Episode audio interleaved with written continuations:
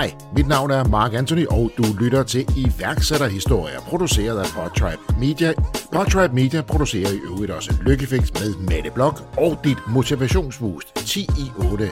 Motivation til et godt liv med mig, Mark Anthony. Her finder du tips og tricks og input og inspiration til at skabe og vedligeholde stærk og positiv motivation i hverdagen. Og du finder det hele der, hvor du allerede lytter til podcasts. I denne episode af Iværksætterhistorier skal du høre historien om Nordic Social, fortalt af Alexander Morabbi Wulsch. Nordic Social er et digitalt marketingbureau, som er specialiseret i de sociale medier. De hjælper mellemstore og store virksomheder med at vækste deres forretning via Meta, TikTok, Snapchat og LinkedIn. Efter en tur i bankverdenen og på CBS, så startede Alexander sin første e-commerce virksomhed, hvor han solgte sokker på nettet. Ambitionerne var store, men en tur i en Løvens Hule og et viralt klip fra programmet sendte Alexander ned i et hul. Der var ingen, der vidste, hvem vi var. Det var bare mig, der egentlig bare blev slagtet på landsdækkende tv. Når man er sådan en ung knejt der, så kan sådan noget godt gøre ret ondt. Jeg havde det virkelig hårdt i perioden efter, fordi at en af de funding-aftaler, vi havde lavet, der havde vi en aftale om, at den ville gå hjem, hvis det var, at vi landede investeringen i Løvens Hule. Hvordan det endte, og hvordan han fandt motivationen til at starte Nordic Social, hører du mere om senere i episoden, hvor vi også kommer ind på problemstillingen omkring TikTok og Alexanders bud på, hvordan sociale medier udvikler sig i de kommende år. Ellers er ikke mere at sige end, danske iværksættere kan bare noget. Rigtig god fornøjelse, Alexander. Ordet er dit. I'm Sandra, and I'm just the professional your small business was looking for. But you didn't hire me, because you didn't use LinkedIn Jobs. LinkedIn has professionals you can't find anywhere else, including those who aren't actively looking for a new job, but might be open to the perfect role, like me.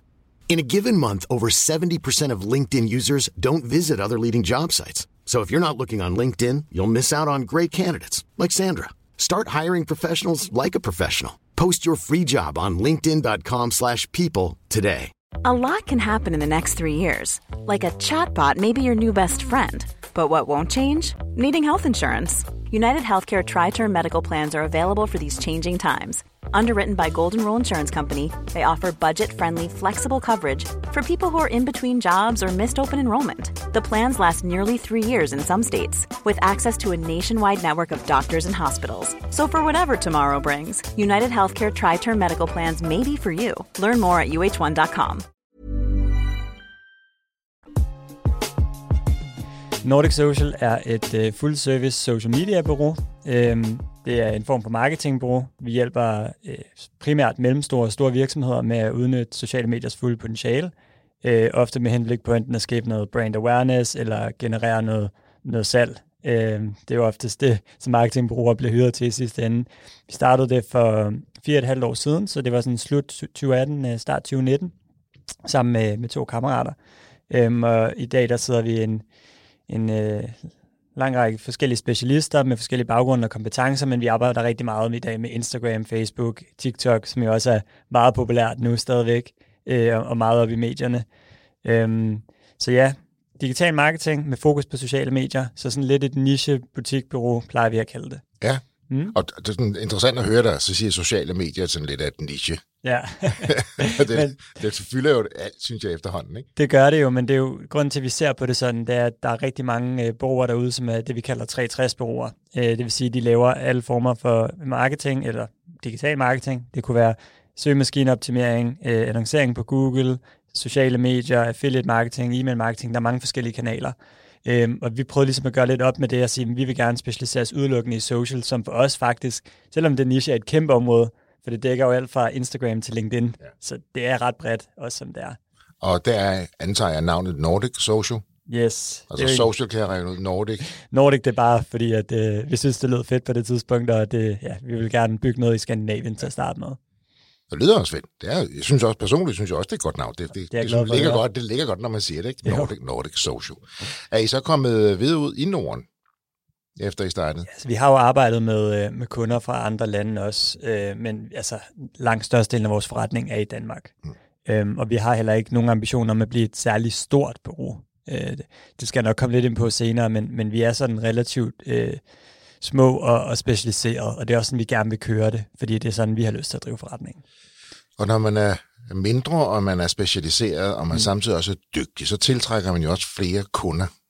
Og så står man jo der, hvordan holder man fast i, at ikke vil være for stor samtidig med, at man bliver mere efterspurgt? Jeg tror, der er ligesom sådan nogle naturlige begrænsninger, når man bygger et bureau. Enten så bygger du det til at skalere det, og der er en masse sådan, hvad skal man sige, ting, man kan gøre. For eksempel det her med at altid at forudansætte, så man er i overkapacitet.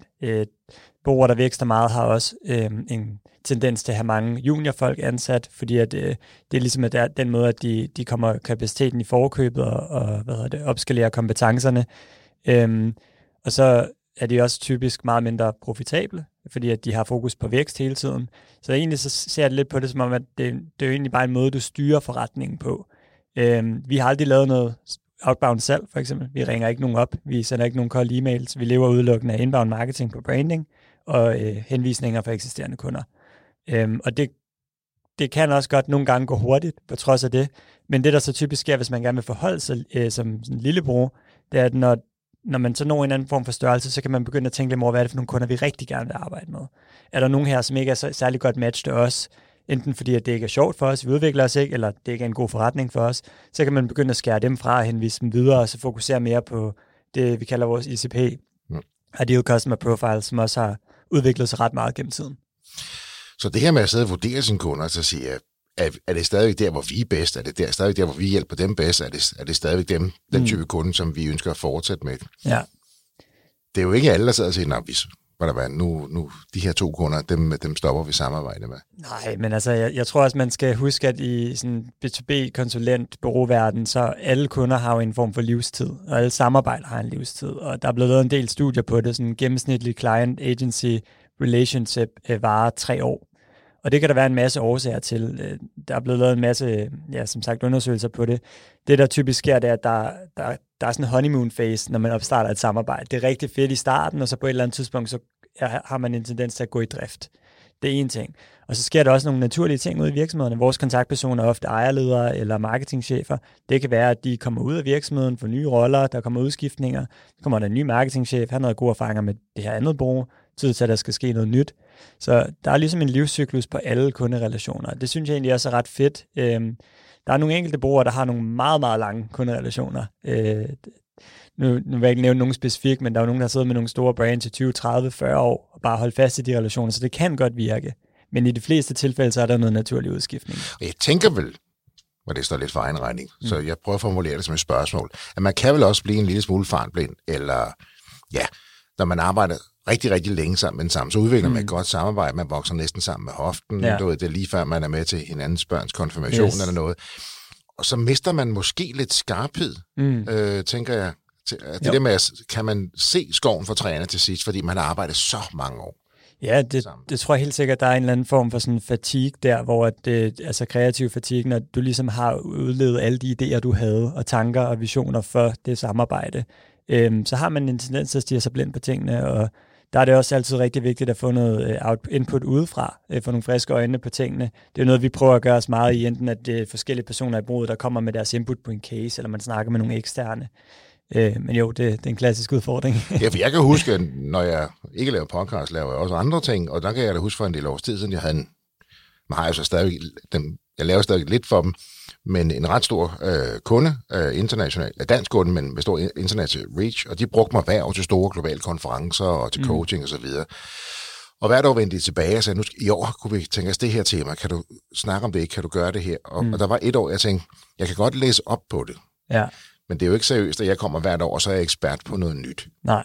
Og det gjorde jeg jo lidt naller at sige nej, fordi det er jo en god ordre, det er jo en dejlig kunde, og jeg skulle sige, men jeg vil gerne hjælpe jer med at finde nogen, der lever primært af det her. Så vil jeg gerne facilitere noget, eller skaffe dem. Og det siger, jamen du kender os så godt, så vi vil egentlig gerne, og så står man der. Ja. Så, ja. Men jeg endte så op med at forklare dem, hvorfor. Og det respekterede de så også, og så hjalp jeg dem så.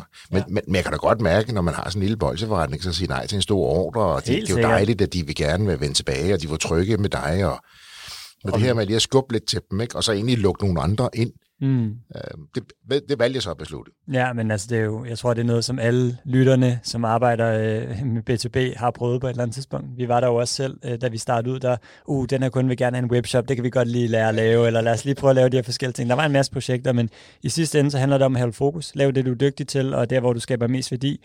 Og så på den lange bane kan det næsten altid bedre betale sig at sige nej, og sende personen videre til nogen, der er mere kompetent, end du selv er. Det er god karma, det er god energi, der ofte kommer igen, særligt hvis anbefalingen er god. Ja.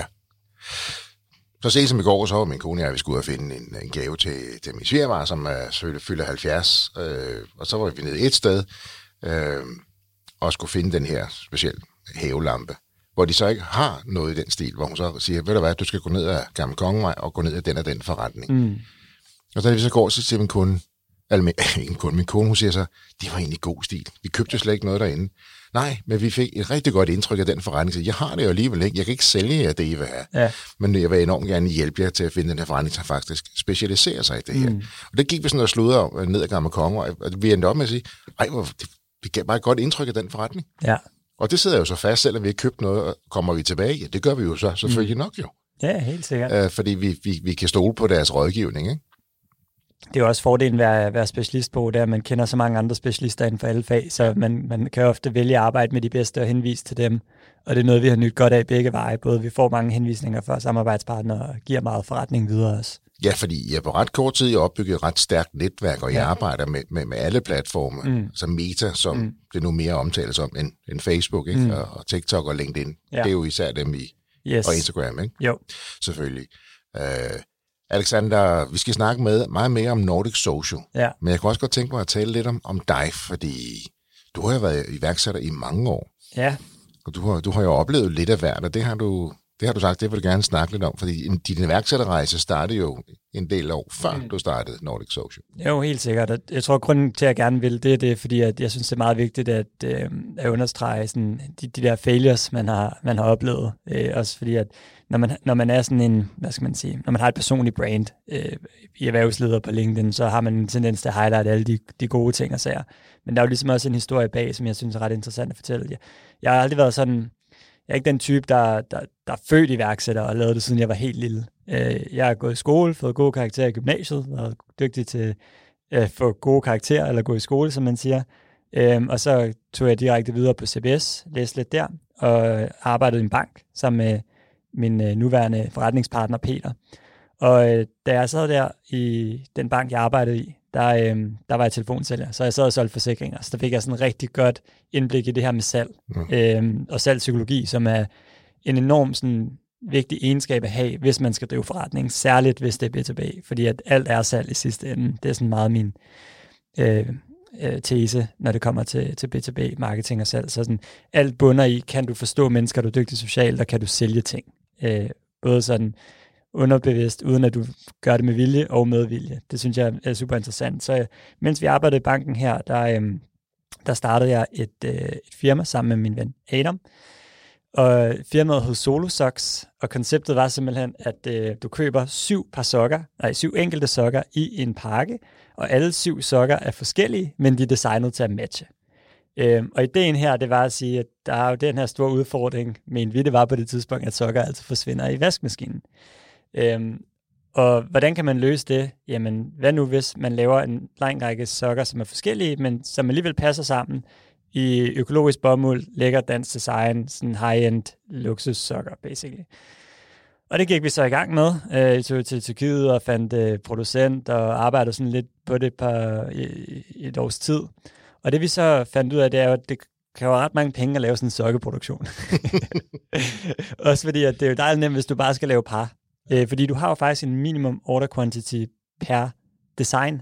Så når du skal lave en pakke med 7 enkelte forskellige designs, så svarer det til at lave 7 forskellige par. Og vi ville jo gerne have flere forskellige designs. Så det var en ret stor omkostning. Så det vi første, vi ligesom kiggede ind i, det var Kickstarter, reward-baseret crowdfunding. Ja. Som jeg også ved, der er nogle tidligere gæster, der har benyttet sig af. Og for dem, der ikke kender det, så reward-baseret crowdfunding er jo egentlig bare en platform, hvor du lægger dit produkt op til pre-order, og så fortæller du historien omkring produktet og virksomheden, og så kan folk forudbestille produktet. Du får så pengene og sætter gang i produktionen. Jeg tror sådan, de første år, der rejste vi måske sådan noget 2-3 millioner danske via Kickstarter, hvilket var ret meget for os. Vi var bare nogle unge knægte. Det brugte vi så til at producere. Ja, det er en pæn portion penge at få ind på det. Der blev solgt mange sokker, lad mig sige det sådan. mange tusind sokker. Og pisse sjovt også, det her med at være kreativ omkring at lave en kampagne og skulle ud og rejse penge. Ja, ideen er da også sjov, og så er det 7, ikke? At du får ikke et lige antal, så du er tvunget ud i at selv skulle starte med at sammensætte 2 under alle omstændigheder. Yes, og der var mange flere ting til det. Vi havde også sådan en indpakning, der kunne laves om til en sokkeæske, du kunne putte ind i din skuffe og sådan organisere det bedre. Det var egentlig ret gennemtænkt. Udfordringen var bare, at vi anede ingenting om at drive forretning, særligt ikke tekstilproduktion og e-com og sådan noget. Så vi startede en webshop, det er jo så det næste, man gør. Og vi havde en masse penge, fordi vi havde solgt så mange af de her sokker her, så vi hyrede et team og gik ligesom i gang, og så bønnede vi bare en hel masse penge. Og beslutningen var jo så på det tidspunkt, at nu vil vi prøve at se, om vi kunne gøre det med venturefunding. Fordi at vi var ikke villige til at tage banklån og finansiere det med gæld, og sådan. Vi var alt for unge og uvidende om det, så også godt, nu når man kigger tilbage, at vi ikke gjorde det. Så vi kom i dialog med nogle forskellige fonde, og var ved at rejse nogle penge, og så i sommeren, sådan i slutningen af min bachelor, der fik vi muligheden for at komme i Løvens Hule. Og vi var jo overhovedet ikke klar til det på det tidspunkt. Vi havde en minimal omsætning. Det eneste, vi havde lavet, det var Kickstarter, og det var der også kommet nogle penge ind på, men vi havde ikke rigtig noget proof of business overhovedet. Så vi var overhovedet ikke klar til det. Men vi sagde sgu ja til det, og så tog vi Løvens Hule, og havde faktisk en rigtig god oplevelse derinde under optagelserne. Jeg tror, vi var derinde i 45 minutters tid, og fik en rigtig god snak med alle eleverne, fik sindssygt god feedback og input, men vi havde så lavet den udfordring, at vi var kommet ind med for høj en værdiansættelse. Og egentlig også et lidt fjollet produkt, hvis jeg selv skal sige det. Jeg ved ikke, hvor stort potentialet var, men det er jo sådan noget, man stiger sig blind på. Og så der er jo sådan en legendarisk klip af mig fra Løvens Hule, som nogen måske kender, men det er mig, som der bliver... hvor Jesper Buk, han siger, stop så med det CBS-sprog. Og det gik jo det helt... er nemlig dig, ja. Det er mig, ja. Og det gik helt viralt på sociale medier, både Facebook og Instagram, og sådan alle mine venner så det. Og faktisk ud af de 45 minutter var inde, der var det kun et 8 sekunders klip, vi kom i tv. Og vi blev ikke nævnt. Der var ingen, der vidste, hvem vi var. Det var bare mig, der egentlig bare blev slagtet på landsdækkende tv. Og jeg tror, sådan, når man er sådan en ung knejt der, så kan sådan noget godt gøre ret ondt. Så jeg havde det virkelig hårdt i perioden efter, fordi at en af de funding-aftaler, vi havde lavet, der havde vi en aftale om, at den ville gå hjem, hvis det var, vi landede investeringen i Løvens Hule. Og så der var dobbeltsidet her, så at sige. Den var dobbeltsidet, og det værste var, at det var blandt andet dem, der havde presset os til at lave den høje værdiansættelse, fordi de mente, at det var det værd, selvom vi gerne ville have gået lavere. Så de siger, at vi går med. Yes. Hvis I gør Løvens Hule for en investering, yes. Men det skal være til den her værdiansættelse, yeah. Som så var for høj. Yes. Så bliver, de har egentlig 45 gode minutter derinde, yeah. Du bliver pænt ristet, yeah. Og de klipper det på en sådan måde, at seeren slet ikke får mulighed for egentlig at følge det hele derinde jo.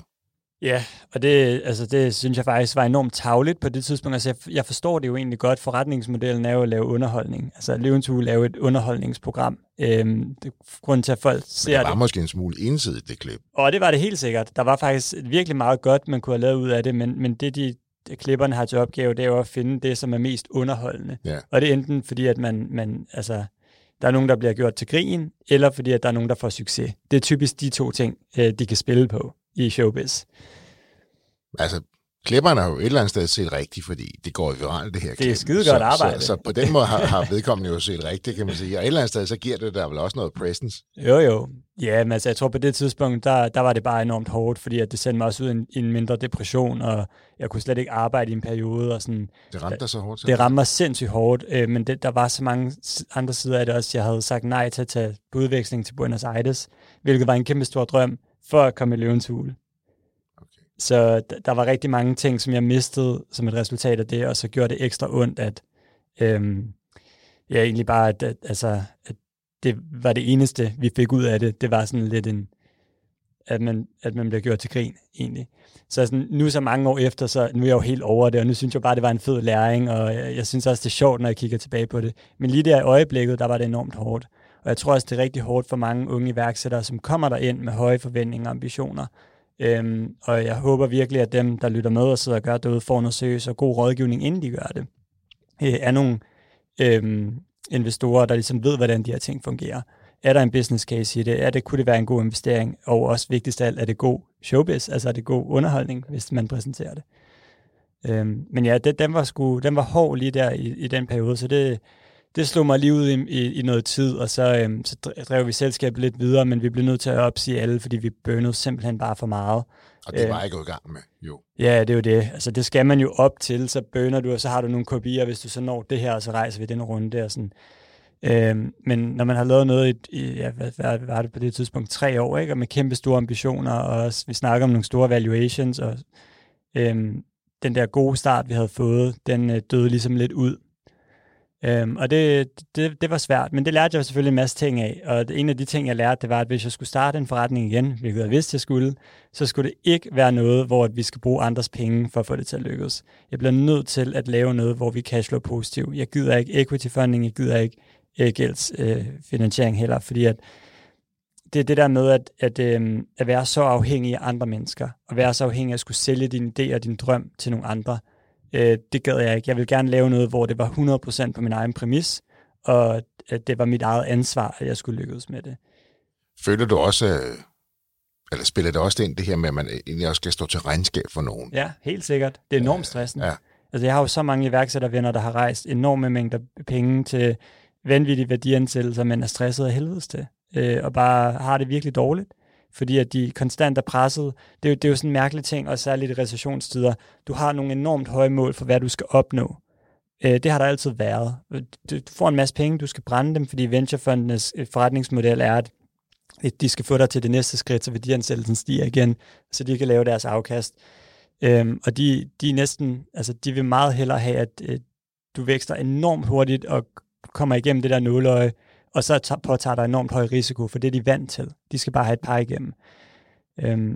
De spreder det ud over rigtig mange investeringer. Det er jo det. De har jo så mange investeringer, så de skal bare have en til at gå hele vejen, eller 2, eller 3, eller 4 i en fond, du ved, så er de tilfredse. Men jeg har mange venner, der er enormt sådan fanget af det her, vil ønske, at de kunne købe ejendelene tilbage til ejerskab over virksomheden. Også mange, der oplever det her med, at det ikke er sjovt længere, når det lige pludselig bliver stort, og vil egentlig ønske, de kunne drive det som noget mindre, men kravet er, at det bliver stort for venturefonden eller noget.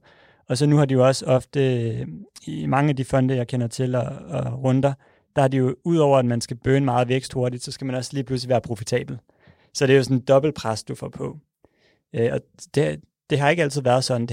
De sidste 5-6 år har der været meget fokus på, at det handler bare om vækst og toplinje, og så skal vi nok skyde af på et tidspunkt, og så må profitabiliteten komme senere. Men nu med recessionen og alle de her tech virksomheder, som oplever udfordringer, så vi arbejder også med mange af dem, og vi kan jo også se, hvor hårdt de har det, dem som er venturefundet. De bliver lige pludselig presset til, at nu skal de også tjene penge, samtidig med, at de skal vækste vanvittigt meget. Så det er en helt anden model. Og det er jo forretningsmodellen for rigtig mange af dem. Ikke nødvendigvis alle, der er jo nogen, der har en lidt anderledes, måske lidt blødere tilgang til det, eller en anden form for forståelse for mennesket. Ja. Så det er jo ikke alle, man sige, tænker jeg, der er sådan. Og så er der jo andre måde at rejse penge på, ikke? Og det ser vi jo heldigvis også, at folk har. Der er jo nogen, der har den her menneskelige forståelse for at ligesom sige, det gør ikke noget, jeg slider idémageren ned. Nej, præcis. Altså inden vi egentlig er kommet hen over målstregen. Vel? Det er jo det, det er jo en fin balancegang, ikke? Altså man vil jo gerne have, at folk performer og opnår det yderste, men de skal jo heller ikke knække. Men en gang imellem kan investeringen være for dyr, hører der lidt sige. Ja. Jamen det tror jeg for nogen, og særligt når det er hårde tider i markedet. Ja. Og det er det, jeg oplever rigtig meget nu. Der er jo mange, der har kæmpe gavn at arbejde med venturefonde, og det har også virker stadigvæk rigtig godt, men det er bare så meget hårdere, når det er, at markedet er dårligt, som det jo er lige nu. De har en forretningsmål, de har et mål med det, de gør. Det bør man så bare huske at vide, når man går ind i det, ikke? Præcis. Men det rammer dig så efter Løvens Hule, fordi den er dobbeltsidig, siger du så, du står med en potentiel investering, som er afhængig af, at det går godt i Løvens Hule, det gør det ikke, og du bliver så ramt. Hvad går der igennem dig i tiden efter? Jamen, det er jo bare sådan en frygtelig følelse af, at man har altid troet, man ville blive en stor succes med det, man lavede, men det blev så ikke til noget alligevel. Og jeg tror også, det, der gør mest ondt, det er, at man har offret så meget for det. Det, man ligger og tænker der, når man er deprimeret, og man har været igennem det her forløb, det er jo, hvor mange ting har jeg egentlig givet afkald på? Hvor mange fester, og hvor mange familieting, og potentiel kæreste, jeg kunne have haft eller brugt tid på at være sammen med, og egentlig bare sådan, har det været det værd, og det har det jo bare overhovedet ikke, tænker man på det tidspunkt, fordi man er jo blind for den læring, man har fået ud af det, og hvad det kommer til at give dig senere i livet. Så jeg tror, det er sådan en følelse af, at man, ja, at man har fejlet, og at man har prioriteret sin tid dårligt og taget en dårlig beslutning. Hvordan rejser du dig så? For det gør du jo så. Og ja. Nu sidder du her med en succesfuld virksomhed nu, nogle år efter. Hvordan rejser du dig? Jeg vil sige, det er jo alle sådan nogle faser. Der er jo nogle faser, når man går igennem sådan noget her. Alt fra sorg til depression og angst og sådan nogle ting. Og i starten, så har man det bare rigtig øv. Men på et eller andet tidspunkt, så gør det op for en, at man ikke bare kan have selvmedlidenhed for evigt. Fordi at man bliver enormt træt af at have den her sådan, skyldfølelse for noget, man har gjort tidligere. Det går ligesom op for en, at man ikke kan blive ved, fordi det bare er en ond cirkel. Så det, der ligesom gjorde det for mig, det var, at jeg fik ret meget hjælp fra venner og familie. Og min forretningspartner Adam, som drev meget af selskabet kort efter, fordi at jeg blev så hårdt ramt. Og det, der så virkelig sådan, motiverede mig til at komme i gang igen, det var, at min gode ven Emil, som er en af mine forretningspartnere i dag, han kom egentlig sådan til mig og havde hjulpet vores tidligere selskab Solo Socks med noget marketing og noget på sociale medier, og blev ved med at snakke lidt omkring den her idé. Så det der egentlig gjorde det for mig, det var bare at få den nye idé. Og så lå jeg bare derhjemme i min seng, og jeg kunne ikke gøre noget, jeg kunne ikke arbejde, jeg var deprimeret, så begyndte jeg at gå research mode. Og tænkte, okay, hvad har været det fedeste ved at drive den her virksomhed, og hvad har været det værste?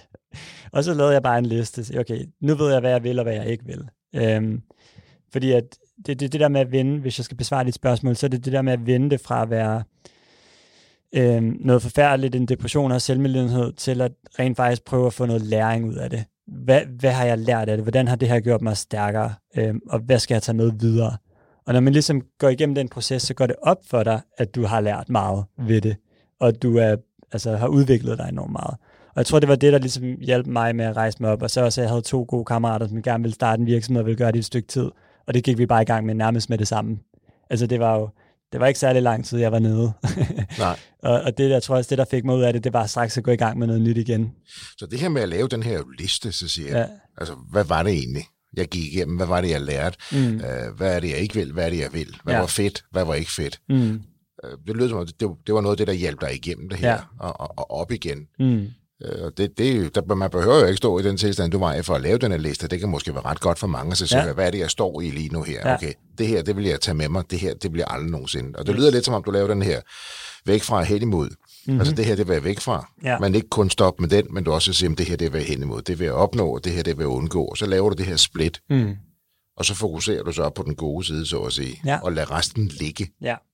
Er det nogenlunde det, der sker? Ja, helt sikkert. Det er præcis det, der sker. Og så siger du, det her er lært. Det gjorde ondt, men nu har jeg jo lært det. Ja. Altså, jeg kan jo lige så godt fokusere på, at jeg har lært noget, selvom det gjorde ondt. I stedet for, som du siger, at jeg sidder over hjørnet og have den her selvmedlidenhed, der skyller ind over en. Og det er jo også fordi, og det kan man jo godt få ret i, men man får det ikke nødvendigvis bedre at finde ud af, hvorfor vel? Nej. Altid.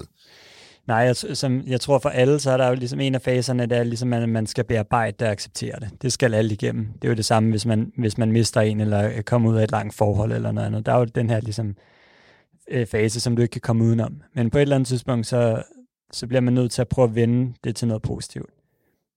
Og jeg tror, jeg plejer ofte at sammenligne det der med at drive forretninger og succeser og failures med altså noget helt skørt, sådan noget som et breakup, at komme ud af et langt forhold, eller at miste en person, som går bort ved døden, som er tæt på en, fordi at det er lidt de samme sådan faser, du går igennem på en eller anden måde.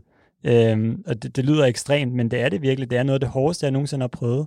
Det der med at sætte sig op for noget i 4 år, og så dedikere hele dit liv til det, og give afkald på alle de ting, som alle dine venner gør, og som du ofte tænker, sådan, at du er i tvivl om, det er det rigtige. Gør jeg det her, bliver det hele værd? Og når du så får svar på det og siger, nej, det var ikke det værd, eller det er i hvert fald det, du tænker, så rammer den enormt hårdt. Fordi du føler, at du har spildt 4 år af dit liv på det tidspunkt. Lige der gør man det. Ja, lige det øjeblik, ja. Og så bliver man jo heldigvis lidt klogere, når der går lidt længere tid. Så jeg tror, målet er succes, målet er penge på kontoen, målet er mange af de her gode ting, og lige pludselig så står man jo ikke på det. Ja. Man står med det andet. Helt sikkert. Okay. Du rejser heldigvis Tak, yes. Fordi du deler den del af processen. Selvfølgelig. og hvordan kommer du, eller I så, på tanken med Nordic Social? For det, man kan jo sige, det er lidt noget andet jo. Ja. Jamen, I det er så noget kaster jeg over jo. Ja. Jamen, som sagt, man lærer en masse ting under processen, og så finder man ud af, hvad vil man gerne med det næste, og hvad vil man ikke. Og en af de ting, vi fandt ud af, det var, at vi ville gerne drive noget, hvor at vi relativt hurtigt kunne blive nogle flere mennesker. Sådan at vi vil egentlig gerne bygge en kultur, og det kræver noget cashflow, som kommer hurtigt, fordi at mange e-com virksomheder, tech virksomheder, online forretninger, som særligt dem som er meget B2C forbrugervendt, de tager ret lang tid at bygge op og bygge store teams op omkring, jo mindre du laver funding. Så vi tænkte, okay, men hvordan kan man få hurtigt cashflow og vækste hurtigt og blive mange mennesker hurtigt, fordi vi vil gerne bygge en fed virksomhed for kultur, men det er typisk B2B. Men hvordan kommer I frem til det I skal lave? Fordi I skal jo også oparbejde en kompetence og selvfølgelig et brand og renommé. Helt sikkert. Vi startede faktisk helt lavpraktisk med sådan forretningsprincipper. Hvad var vigtigt for os forretningsmæssigt? Og det er ligesom den, jeg nævnte før. Og så kigger man på, hvad der er muligheder her. Og det vi så kom frem til, der gav mest mening, fordi vi alle sammen havde erfaring med det, det var digital marketing. Jeg havde lavet webshop og lavet online marketing de 4 år før i den anden virksomhed. Min anden partner Emil havde hjulpet os med social mediedelen af den, og vores tredje partner Peter havde også været involveret i det, men var rigtig skarp på salg. Og det var sådan det, vi alle sammen synes var mest spændende på det tidspunkt, men det er ikke rigtig skabt ud af en lidenskab for produktet, eller den værdi, vi skaber i markedet. Det kom faktisk først senere. Så vi byggede en virksomhed uden en kæmpe stor passion til at starte med, men som så lige pludselig kom væltende ind over os. Særligt mig med den lille specifikke niche, jeg sidder med, som er sådan betalt annoncering på sociale medier. Så vi startede med at kigge på forretningen. Hvad er vigtigt først ved at drive en forretning? Og så bagefter, hvad synes vi er spændende? Og det tror jeg faktisk er en god anbefaling, jeg vil give til mange, fordi der er mange, der bare kaster sig ud i noget udelukkende på grund af lidenskab. Og det kan man komme rigtig langt med, men det er også meget risikabelt, for der er mange, der glemmer at kigge på sådan en forretningsdelen. Hvad er vigtigt for dem i forhold? Vil de gerne være mange medarbejdere? Hvad med likviditet? Kan de klare sig uden? Skal de finansiere det? Kan de være cashflow-positive? Hvor lang tid kan de klare sig uden løn? Hvor meget risiko er der i forretningsmodellen? Alle de her ting, jeg tror, der er mange, der ikke overvejer særlig meget. De kaster sig bare ud i det, fordi de er lidenskabelige omkring det. Og det er der fordele og ulemper ved. Så det er det, I vil. Og nu begynder jeg at opbygge kompetencen. Nu er jeres forretningsmodel bygget op på primært inbound. Men inden I når dertil, skal I jo ud og finde nogle kunder.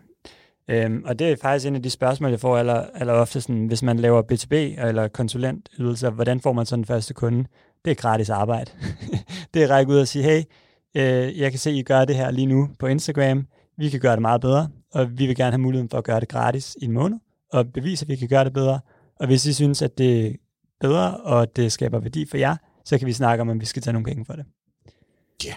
Det lyder så straightforward. Ja, men det er så simpelt. Altså, du skal bare arbejde gratis, fordi hvis ikke du har nogen track record, eller nogle beviste cases, jamen så skal du ud og skabe dem. Så det gør, I finder nogle cases, dem kunne virkelig godt tænke sig at arbejde med. Okay, deres kampagne, deres presence kan blive forbedret. Yes. Så fat i dem til, at vi vil gerne arbejde gratis for jer. Og det er der så nogen, der siger ja til. Ja, der var et par, der var skøre nok til det, og nogle af dem er stadig kunder hos os i dag. Det var ret sjovt, vi var bare, altså vi lignede nogle små teenage-drenge alle sammen. En sjov sådan historie, jeg vil highlight, det var en af vores første betalte opgaver, det var, at vi skulle lave en social media-strategi for et stort dansk makeup-brand. Og det, altså, vi lavede sådan en 45-siders rapport, fuldstændig vanvittigt stykke arbejde, og vi fakturerede 5.000 for det. Og vi kørte ud og præsenterede det, og 2 partnere i gåseøjne, vi var bare også 3 på det tidspunkt, men kæmpestort stykke arbejde. Så jeg ikke tænkt på, hvor mange timer, der er blevet lagt i det, og hvad timeprisen har været. Men vi var ligeglade, for vi skulle bare have det logo på hjemmesiden. Vi skulle bare have den case. Vi skulle bare kunne sige, at vi havde arbejdet med dem. Så og det fik I så? Det fik vi så. Så det var også det værd, men når man kigger tilbage på det nu, så tænker man bare, wow. Altså det var nærmest, vi brugte nærmest mere på benzin og kørsel, og ja. Altså det der skift, der sker hos mange iværksættere. I starten skal du virkelig ikke regne din timeløn ud. Nej. Men på et eller andet tidspunkt er det okay at begynde at gøre det, ikke? Fordi nu skal du drive forretningen sundt, ikke? Jo. Men det var sådan, I startede simpelthen. Ja. Og så gratis arbejde. Ja, gratis arbejde. Og så kunne I så beholde kunderne, de var tilfredse med arbejdet. Og I arbejder jo på alle de store platforme, eller med de store platforme. Hvor man ser nogen, de specialiserer sig måske i TikTok eller Instagram, ikke, jo, nogen på LinkedIn, at det fylder mere, ja, men det er stadigvæk de andre platforme, der fylder mest af en eller anden årsag. Så hvordan kan det være? LinkedIn er bare sådan en enorm niche platform. Det kan nogle rigtig fede ting. Det er nok sådan de bedste målretningsmuligheder, der er lige nu, fordi du kan målrette helt ned på virksomhedsniveau, så hvilken virksomhed, hvilke stillinger i den virksomhed, så du kan ramme præcis dem, du gerne vil ramme. Det er jo sådan noget, hvis du har et meget niche-produkt med en meget sådan specifik kundeprofil, som for eksempel indkøbere i modevirksomheder, så er det fedt at bruge LinkedIn, fordi de målretningsmuligheder har vi ikke på andre kanaler. Udfordringen ved LinkedIn er jo så bare, at det er enormt dyrt at annoncere dig. CPM-prisen, som er prisen på 1000 visninger, den måde, vi måler prisen af annoncering på, den er enormt høj. Vi ser også, at LinkedIns værktøj bliver, annonceringsplatform bliver stærkere og stærkere, men det er stadig en meget dyr kanal. Hvorfor tror du, at LinkedIn eller Microsoft har valgt at holde den høje pris? Godt spørgsmål. Jeg tror, det er fordi, at de henvender sig primært til B2B-virksomheder med marketingbudgetter, der er store nok til at bruge det på LinkedIn. Og så kan man sige, at faktisk så er de også en ret unik markedsposition i, at når de ikke har noget konkurrence på top-funnel marketing, som er sådan laser-targetet. Det er kun dem, der egentlig kan levere det. LinkedIn er den eneste rigtige platform til at lave ren account-based marketing. Ja. Hvis du laver en liste med 100 virksomheder, og bare dem, du skal have fat i, så er det platformen. Så jeg tror, at det er fordi, at de ikke rigtig har konkurrencen til det. Altså, de behøver ikke at være konkurrencedygtige på pris. De kan lidt sætte det, som de vil. Og så er LinkedIn jo også meget mere end bare en annonceringsplatform. Det er jo også en jobportal, og det bliver brugt både af sælgere og recruiters, og altså det kan meget mere end bare være en annonceplatform. Kan man sige, at de andre tre store platforme konkurrerer mere med hinanden, ja, end LinkedIn egentlig har nogle reelle konkurrenter? Eller er det for firkantet? Altså, nej, det kan man godt. Altså, LinkedIn har jo nogle konkurrenter i enkelte markeder. For eksempel er der en stor konkurrent til LinkedIn i Tyskland, som der er flere, der bruger end LinkedIn, som egentlig også bare er et professionelt netværk. Men Meta konkurrerer enormt meget med TikTok, fordi de har jo Facebook og Instagram som de to primære platforme. Og så selvfølgelig WhatsApp, men Facebook og Instagram er mere sociale medier. Og der oplever de rigtig meget konkurrence for TikTok. Men det er jo fordi, at det, de i sidste ende konkurrerer om, det er time spent on app. Så hvor meget tid, der bliver brugt på inde i appen. Ja. Og der er TikTok blevet enormt dygtig til at konkurrere, fordi at TikTok er mere ved at bygge en underholdningsplatform, eller YouTube, end de er ved at bygge et socialt medie. Så de ser ikke sig selv som et socialt medie, de ser sig selv som en videoplatform. Men det bruges jo som socialt medie. Det kan man godt sige, ja. At det bruges jo i den forstand, at folk deler og kommenterer og engagerer meget. Det er også den platform, vi arbejder med, som har den højeste engagement rate. Men det, de arbejder hen imod, sådan helt officielt, det er at lave noget, der minder mere om YouTube. Men det er jo også, jeg tror også, grænserne er ved at blive brudt ned i forhold til, hvornår er noget en social medie, hvornår er noget en underholdningsplatform. Fordi at Facebook og Instagram bliver også i højere grad en underholdningsplatform. Du sidder og scroller for at blive underholdt, og du er mindre social på det. Jamen, man kan se også netop på Facebook, altså de her reels, altså typisk, det man typisk ser på TikTok, ja, det integrerer de mere og mere, ja, på Facebook. Mm. Antageligvis, når du siger, for at konkurrere med TikTok, ja, for at holde folk derovre, så de bliver tilfredsstillet i forhold til det her. Ja, der bare kommer rullende hele tiden, ikke? Jo. Jamen, TikTok er et sindssygt spændende medie. Meget af vores succes kommer fra, at vi var nogle af de første til i Danmark til virkelig at starte med at fokusere på den platform. Og det har været et sindssygt godt, en god beslutning, fordi at det har også været et sats. Der kommer jo ofte mange nye platforme, som kommer og går lynhurtigt. Og vi troede bare på TikTok, og det har jo så kun betalt sig for os. Vi arbejder rigtig meget med TikTok i dag, også altså sammen med virksomheden TikTok. De har også et dansk kontor og har et enormt tæt samarbejde med dem, fordi det vi egentlig gør i sidste ende, er, at vi sælger deres produkt. Eller vi rådgiver vores kunder i forhold til, hvordan de skal bruge TikToks produkt på virksomhedssiden. Ja. Vi kan jo ikke tale om TikTok. Jo, det kan vi selvfølgelig godt. Men det er svært at tale om TikTok, og ikke samtidig komme ind på alt det modvind, ja, som de får lige for øjeblikket. Og jeg kan ikke gøre mig til dommer, kan man sige, på det. Nej. Det ved jeg ikke nok om. Men hvis det, der bliver sagt, står til troende, hvad tror du så, det betyder? Jamen, jeg ved jo præcis, hvad det er, der foregår, fordi at vi holder enormt meget øje med det. Så meget af vores omsætning kommer fra TikTok, så hvis nu TikTok blev bandlyst i Danmark i morgen, så ville det være enormt skidt for os. Så det er jo lige en disclaimer, at vi lever af at arbejde med TikTok. Men hvis du virkelig dykker ned i det, så er realiteten også bare, at det er en enormt compliant virksomhed. På mange måder meget bedre end amerikanske konkurrenter, såsom Meta, som samler meget mere data. Det, der er den store udfordring med TikTok, det er deres sådan, affiliation med ByteDance, som er kinesisk virksomhed.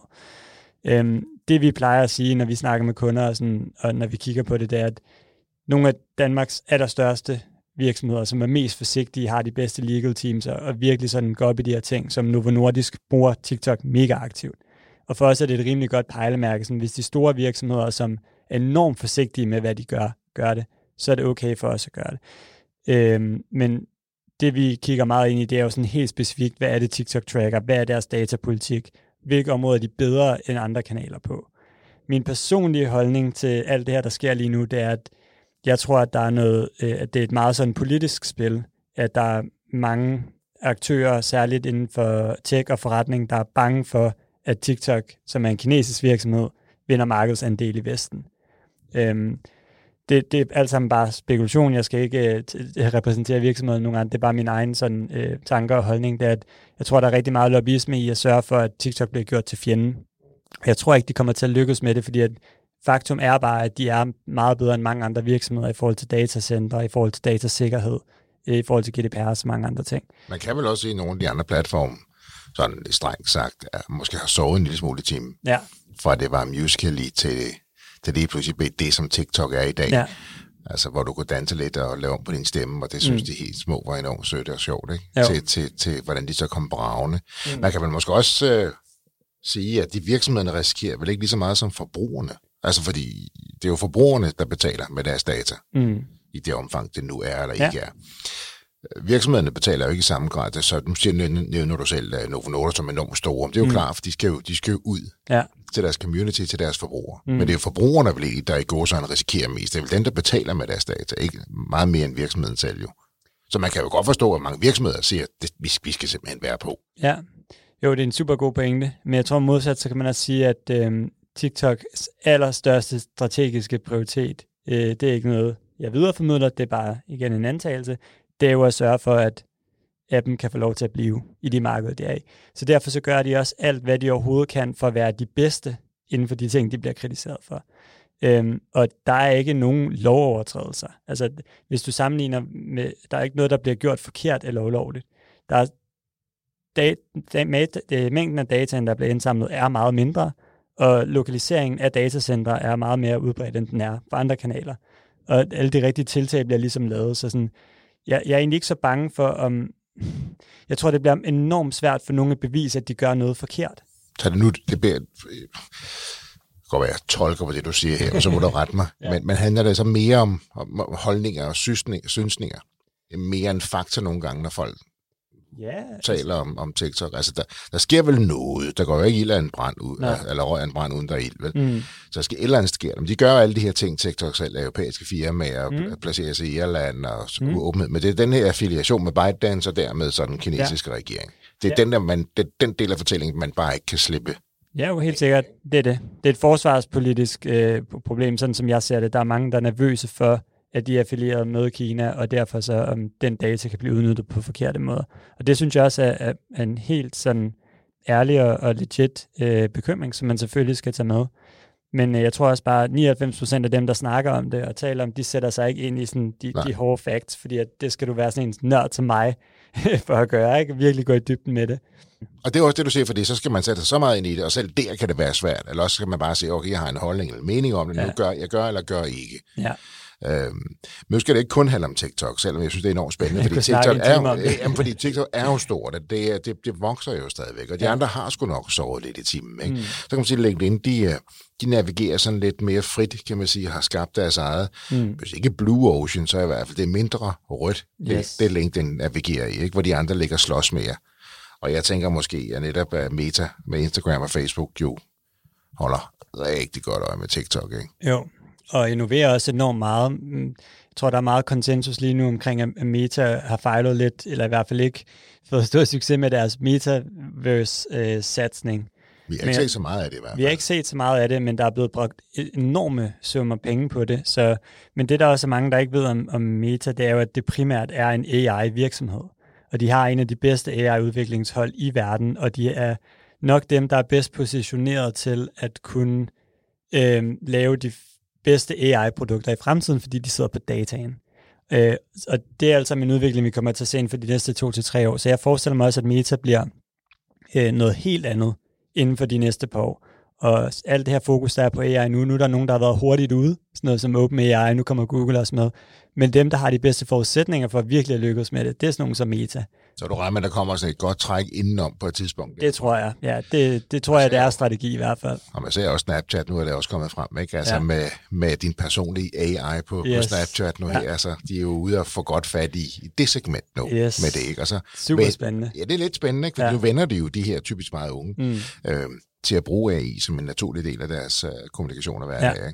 Det, der er så sindssygt spændende ved det felt, jeg arbejder i, og det er også der meget min lidenskab kommer fra, det er, at sociale medier er så tæt koblet op på sådan den teknologiske udvikling.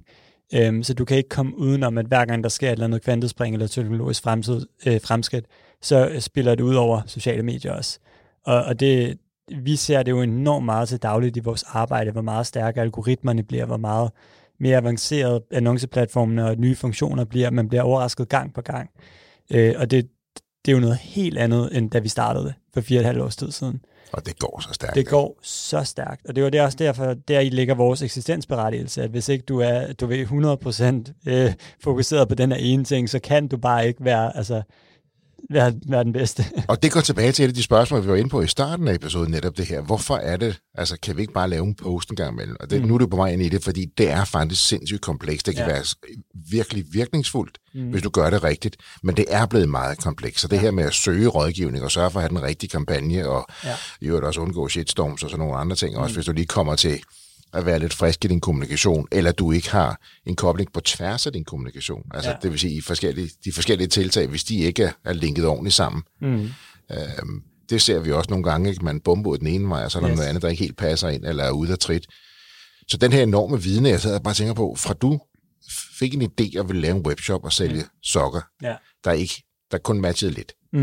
Altså, jeg elsker, var det stadig ideen. Men det er sådan rent personligt. Til du sidder her nu her, og en af de førende eksperter, dig er det team af de førende eksperter i netop det her. Det er jo helt vildt, det er jo, der er jo ikke gået så mange år, Alexander. Næh, men det er jo, jeg tror også, det er fordi, at når udviklingen går så hurtigt, så er antal års erfaring ikke en særlig relevant variabel i ligningen for, hvor god man er. Det handler mere om, sådan, hvor intensivt har du arbejdet med det i de sidste par år, og hvilke elementer af det har du arbejdet med. Fordi at, hvis du tog en ekspert for Facebook Ads, i Facebook Ads for eksempel, annoncering på Meta, og personen gik i koma for 3 år siden og vågnede op i dag, så ville det være noget helt andet. De ville faktisk ikke rigtig vide, hvor de skulle starte. Nej, ikke rigtigt. Altså, de vil gøre tingene forkert i hvert fald, fordi at de har ikke den relevante erfaring for de sidste 6 måneder, de sidste 12 måneder. Tingene ændrer sig så hurtigt hele tiden. Og det er også derfor, du kan ikke uddanne folk i det her. En ret sjov sådan, historie er, at en af vores første sådan, mellemledere, som vi ansatte til en mega god løn og sådan en virkelig skarp, dygtig fyr, som nu også hurtigt blev marketingchef i en anden virksomhed. Jeg tror, han var en 20, da vi ansatte ham. Ingen gymnasieuddannelse, ingen uni eller noget som helst. Bare lidt relevant erfaring med det, vi laver. Og det vægter vi 1000 gange højere, end om du har gået på universitetet eller har en anden fancy uddannelse, fordi at du lærer det ikke nogen steder. Den eneste måde, du lærer det, vi laver på, det er ved at sidde med det hands-on. Der findes ikke nogen uddannelse for det.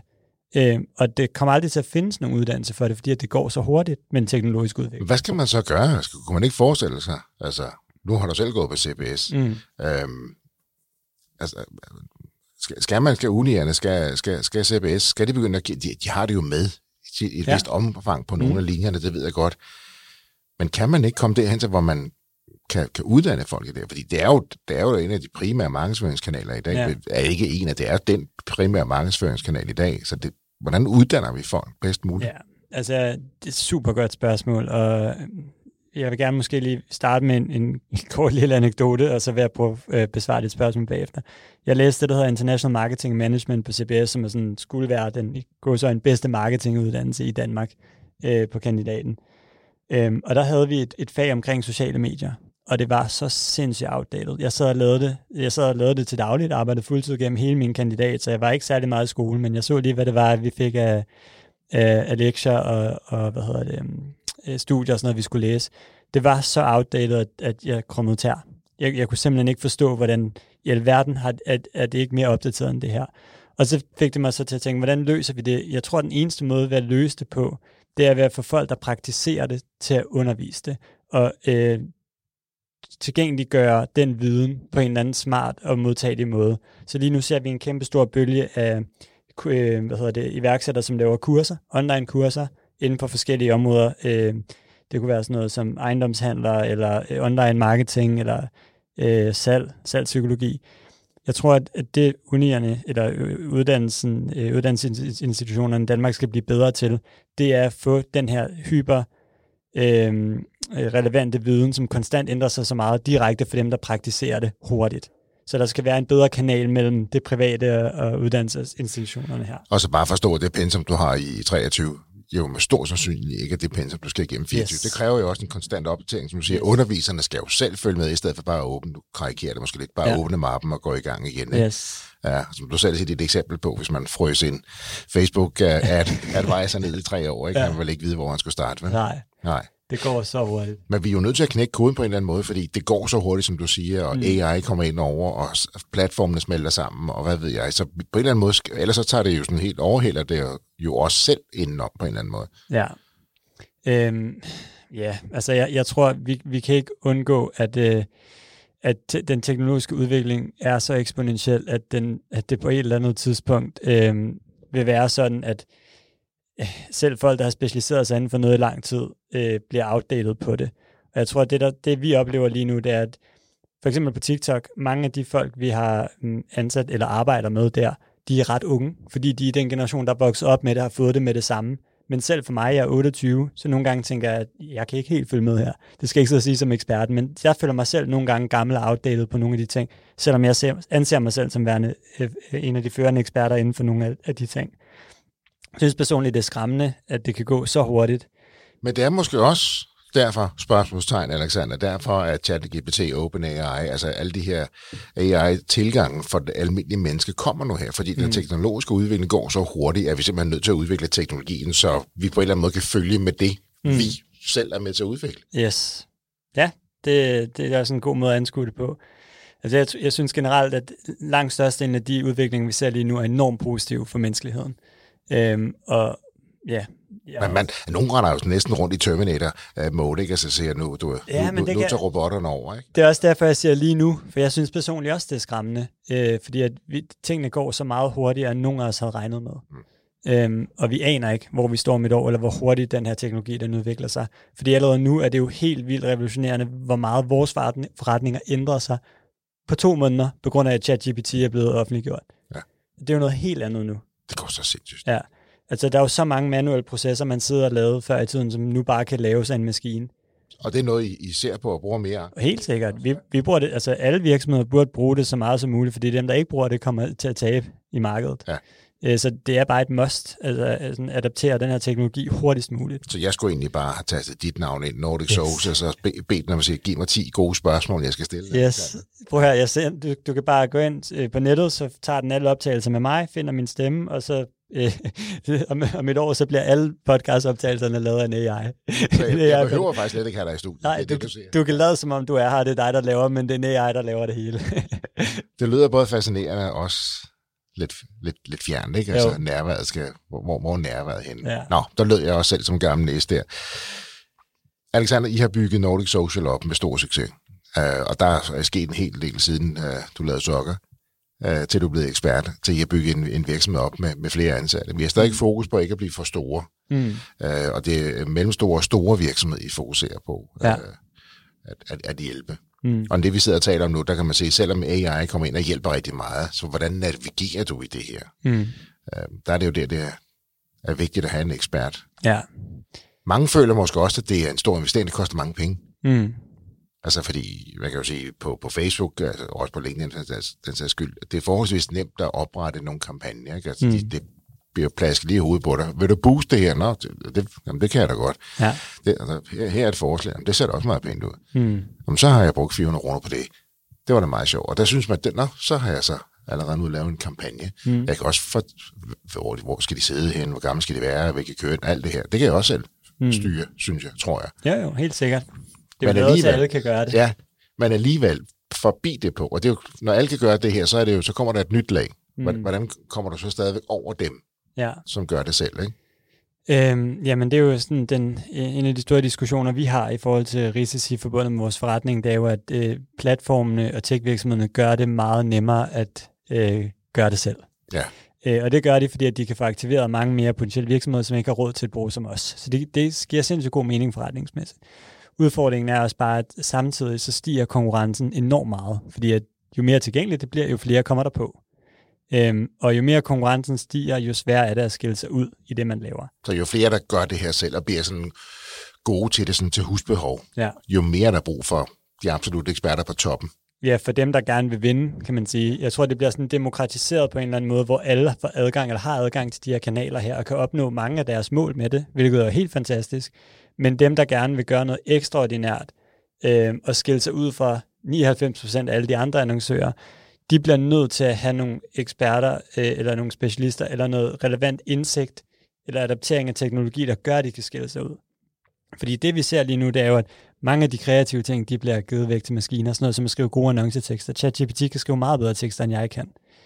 Og nu kommer Midjourney, kan sikkert også snart lave meget bedre content, end jeg kan. Og så i sidste ende, så kan det være, at det bare, at man bare vildt trykker på en knap, så laver platformen det hele selv.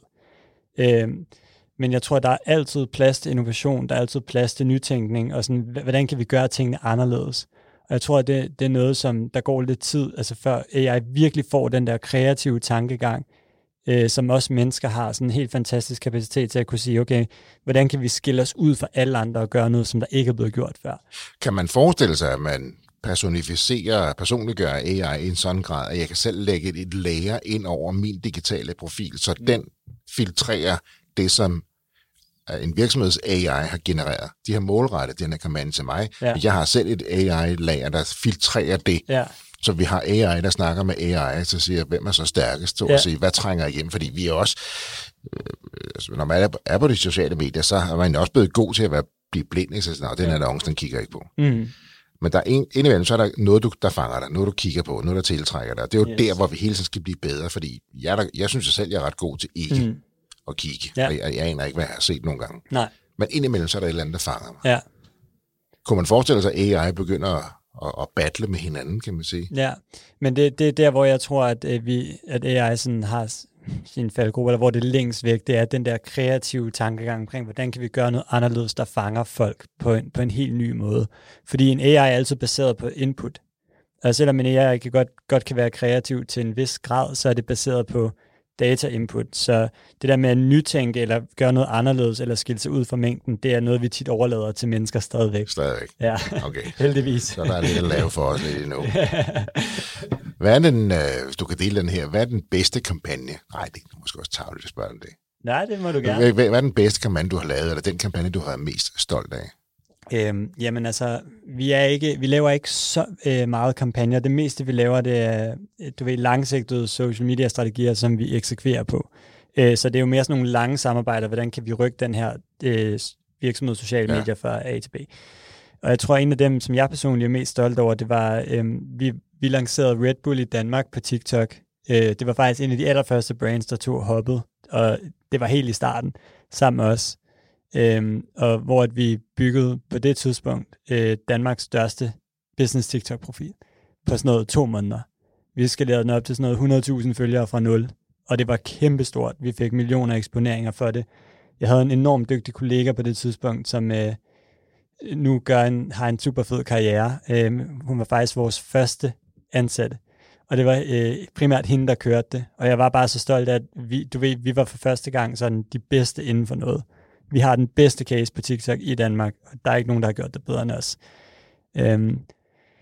Desværre er det bare sådan med Red Bull som virksomhed, at de er ikke så glade for at tale højt om, hvad det er, de laver, og de holder meget sådan internt, og de arbejder ikke så meget med brugere, så det var ikke noget, vi kunne bryste os så meget af, ikke fordi det er hemmeligt eller noget. Men det var fedt bare at kunne vide, okay, vi har lavet det her stykke arbejde, og lige nu er vi faktisk de bedste til det, vi laver. Altså få et brand som Red Bull ind og gå fra 0 til 100.000, det er sig selv, det er jo også en præstation. Det er jo lidt af en strategi, der skulle ligge. Jo. Og den kan jeg så godt forstå. Det var også det vilde vesten dengang med TikTok, man kunne bare lave alle mulige vilde ting. Det, Hvad er en god digital strategi eller kampagne? Ja, godt spørgsmål. Jeg tror, at en god digital strategi, det handler altså om prioritet, og jeg tror, det er der, de fleste fejler. Så vi møder tit kunder, som gerne vil i gang med os, hvor vi lynhurtigt kan se, at de skal ikke starte på Meta eller TikTok, eller hvad det er, de vil. Det helt naturlige første skridt for dem, der får knækket deres SEO-strategi eller SEM. Og jeg tror, der er enormt mange, der laver den her fejl, at enten så har de et stort marketingbudget, eller får et stort marketingbudget, og vil bare gerne ud og lave det hele, og de hører, at de skal lave sociale medier, og SEO, og SEM, og e-mail-marketing og sådan. Jeg tror, at den dygtige CMO og rådgiver, som skal lægge en digital strategi, er enormt fokuseret på at optimere kanalmixet. Hvor ligger vi pengene bedst? Hvor får vi mest ud af det? Og jeg kan også love dig for, at det er der, de fleste fejler. Ja. Og hvad kan man gøre for at undgå det?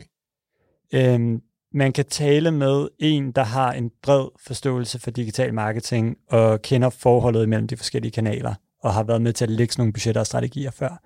Og det er ret få mennesker. Det er typisk noget marketingchef og digital marketing manager, der har lavet det på et ret højt plan, eller bruger folk som mig. Få en ekspert til at gennemgå det. Fortæl dig, hvor. Kig på dine data, analyser den og find ud af, hvor skal du lægge dine penge hen. Så det er lidt som, uden at lave en direkte parallel, en gang med at søge den ekspert til at gennemgå noget, du har. Altså ligesom få en dygtig rådgiver til at gennemgå dine forsikringer, eller dine bankforretninger, eller din pension. Yes. Vi lidt derhen, kan jeg høre, så siger, ja. Du, en gang imellem, så er det vigtigt at hive den her ekspert ind til at gennemgå din digitale profil og marketingstrategi. Yes. Sådan lidt på linje med de eksempler, jeg nævner der måske. Ja, fordi ja, det vil jeg sige, jo mindre at man så selvfølgelig selv er bankrådgiver, så vi har... Ja. Det er faktisk ret vigtigt pointe, fordi der er jo nogle af dem, vi arbejder med, hvor marketingchefen har en enormt dygtig kompetence inden for det her, og kunne virkelig se, okay, hvor bruger vi pengene bedst? Og så spiller det bare. Men der er rigtig mange, som ikke har gjort sig den erfaring nu, fordi det er første gang, de sidder med sådan et budget, eller den her størrelse marketingmaskine. Så det er sådan en ret simpel tip. Det er jo bare at tale med en, der har noget erfaring. Hvis der er selv en, der er så sindssygt dygtig, nu taler vi netop i starten om de her kunder, hvis man har haft dem i rigtig mange år, så kan man komme til at kende den næsten for godt. Hvis du har arbejdet for en virksomhed i rigtig mange år, så har du stor værdi, men der er også en chance for, at du misser noget. Du er farvet et eller andet. Så selv der, hvis du er sindssygt dygtig, kan det jo være vigtigt at hive en ekspert ind alligevel, og lade sig udfordre. Selv når jeg er ude og træne og coach og holde foredrag, for eksempel hvis jeg arbejder med sælgere, de dygtige salgschefer, det er jo dem, der trækker sådan en som mig ind, og så siger, okay, jeg er en rigtig dygtig salgschef, så derfor skal du komme ind og udfordre. Yes. Og hvis du lykkes, fedt. Så er der de andre salgschefer, der siger, jeg hiver ikke Mark ind, fordi hvis han løfter performance med mine sælgere, hvorfor gjorde jeg ikke selv det?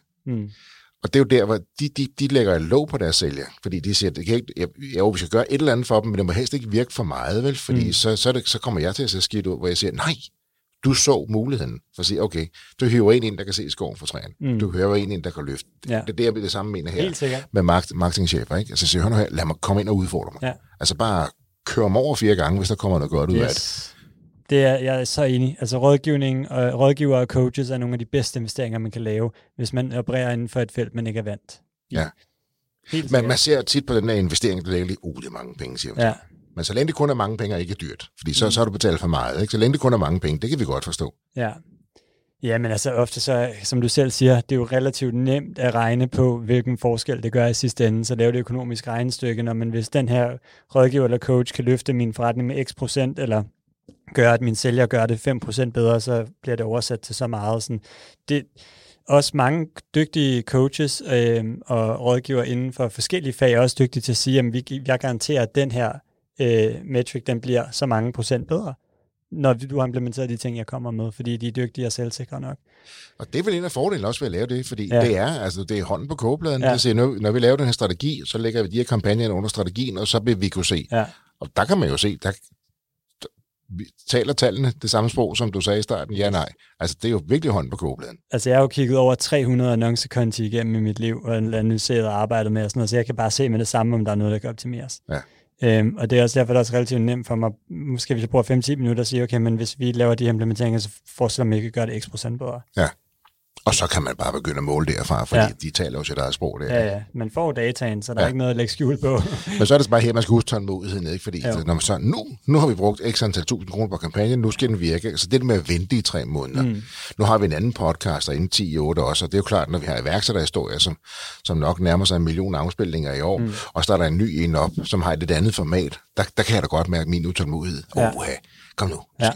Og vi får flere og flere på, det er jo slet ikke det. Nej. Men det er det der med at lige huske tålmodigheden, det tager tid med den form for medier, og få folk på, og få vende til at lytte, eller vende tilbage, og så videre. Ikke? Og det er jo den tålmodighed, det tænker jeg, det skal I vel også hjælpe jeres kunder med at forstå en gang med. Jo, ja, det er jo også en klassisk udfordring. Nu er vi jo så privilegerede, at vi arbejder primært med mellemstore og store virksomheder, så de har ofte tålmodigheden, og de forstår også godt, at ting tager tid. Det er noget, man primært oplever med mindre virksomheder, som er mere afhængige af din succes. Når de har ikke så meget på tanken, så det skal virke forholdsvis hurtigt. Ja, altså for eksempel, hvis Faxe Kondi ikke bliver en kæmpe succes på TikTok, så skal de nok få solgt deres Faxe Kondi-dåser. Ja. Det er jo ikke alt, der er på spil hos os. Det er jo mere sådan et projekt, hvor vi skal prøve at opnå noget sammen. Men det er jo ikke det, der vender hele forretningen. Nej, okay. Alexander Morabbi, det er... Vi skulle have været færdige for længst, men det er sindssygt spændende at snakke med dig. Det er godt, det er lige meget. Og det kan være, at vi lige skal have dig ind igen lige og lave en tour på det her.